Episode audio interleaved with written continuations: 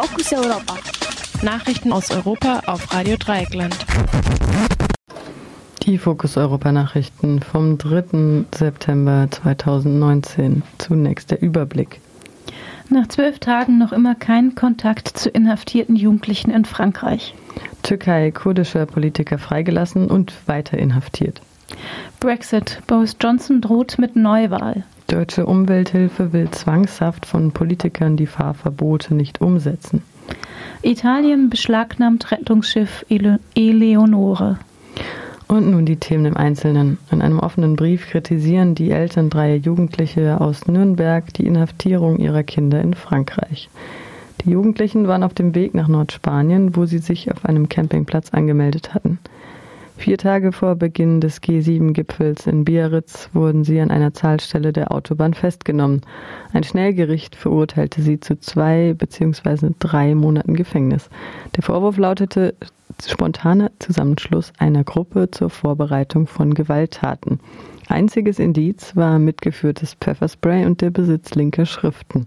Vermutlich existierten, wie bei der zweifachen Ausweisung eines Radio Dreikland-Mitarbeiters, irgendwelche Hinweise von Seiten des deutschen BKAs. Die Angeklagten hatten keine Möglichkeit, sich einen Verteidiger ihrer Wahl zu suchen. Als Dolmetscher auch für Gespräche mit den Pflichtverteidigern sollen Polizistinnen fungiert haben. Ein Kontakt der Angehörigen oder der Botschaft zu den inhaftierten Jugendlichen besteht noch immer nicht. Radio Dreikland fragte beim Auswärtigen Amt wegen der konsularischen Betreuung der Jugendlichen nach und erhielt nur die folgende schriftliche Auskunft, Zitat, die Botschaft Paris hat unmittelbar nach Bekanntwerden der Verhaftung die konsularische Betreuung eingeleitet und steht auch mit den Angehörigen der Betroffenen in Kontakt. Zitat Ende. Was sich dahinter verbirgt, erzählte der Vater eines Jugendlichen so. Erst hätte die Botschaft versucht abzuwiegeln, dann erklärte eine Frau von der Botschaft, sie könne die Inhaftierten nur schriftlich kontaktieren und dies dauere auch wegen Übersetzung und Kontrolle der Briefe bis zu drei Wochen. Ausländer würden bei der Festnahme gefragt, ob sie mit ihrer Botschaft Kontakt wünschen und das hätten die drei wohl verneint. Nachprüfen lässt sich das nicht. Fraglich ist auch, ob deutsche Diplomaten wirklich in der Lage sind, die französischen Behörden um eine schnellere Kontaktmöglichkeit zu bitten, wenn sie das wollen. Jedenfalls konnten die französischen Behörden auf diese Weise ihr Schnellverfahren ungestört durchziehen. Türkei. Kurdischer Politiker freigelassen und weiter inhaftiert. Ein türkisches Gericht hat überraschend die Freilassung des kurdischen Politikers Selahattin Demirtas aus der Untersuchungshaft angeordnet. Es kam damit einer Beschwerde wegen der fast dreijährigen Untersuchungshaft vor dem Europäischen Gerichtshof für Menschenrechte in Straßburg zuvor. Die Beschwerde wäre am 18. September verhandelt worden. Der Ausgang dieser Verhandlung war klar, denn bereits im November 2018 hatte das Europäische Gericht die Freilassung von Demirtas verfügt. Die Türkei war dem einfach nicht nachgekommen. Mittlerweile wurde Demirtas aber in einem Teilverfahren zu vier Jahren und acht Monaten wegen sogenannter Terrorpropaganda verurteilt. Damit verwandelt sich eine, seine Untersuchungshaft nun einfach in Strafhaft und Demirtas wird vermutlich nicht freigelassen. Insgesamt drohen Demirtas 142 Jahre Gefängnis. Alle Vorwürfe beziehen sich auf die politische Reden und angebliche Verstöße gegen das Versammlungsgesetz. Demirtas trat zweimal bei Präsidentschaftswahlen gegen den jetzigen türkischen Präsidenten Recep Tayyip Erdogan an. Der gelernte Anwalt war dabei wohl der einzige Oppositionspolitiker, der Erdogan rhetorisch gewachsen war. Brexit. Boris Johnson droht mit Neuwahl. Das Ringen um den Brexit hat am Montagabend eine neue Wendung genommen. Zunächst wurde ein Gesetzesentwurf bekannt, mit dem ParlamentarierInnen einen ungeregelten Brexit verhindern wollen. Demnach soll die Regierung in Brüssel eine erneute Verschiebung des Brexit-Datums um drei Monate, also bis zum 31. Januar, beantragen.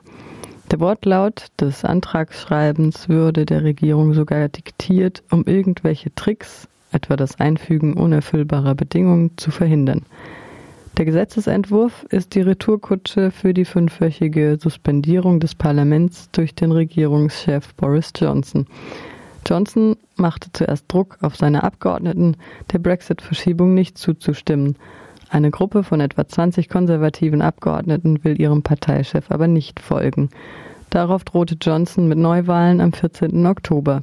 Neuwahlen müsste aber das Parlament mit einer Zweidrittelmehrheit zustimmen. Deutsche Umwelthilfe will zwang, zwangshaft von Politikern die Fahrverbote nicht umsetzen.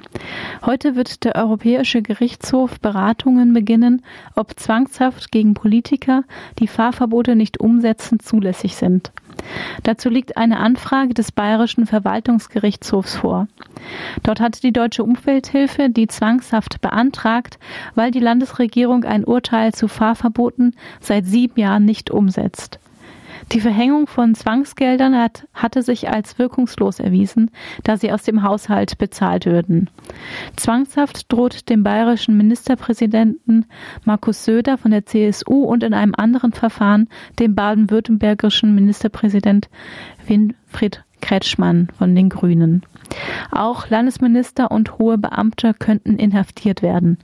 Es wird nicht mit einer baldigen Entscheidung des Europäischen Gerichtshofs gerechnet. Italien beschlagnahmt Rettungsschiff Eleonore. Nach einer Sturmnacht durfte das überfüllte Rettungsschiff Eleonore einen Hafen in Sizilien anlaufen. 104 Migrantinnen, darunter 30 Minderjährige, durften von Bord. Anschließend wurde das Schiff aber von der für Schiffe zuständigen Finanzpolizei beschlagnahmt.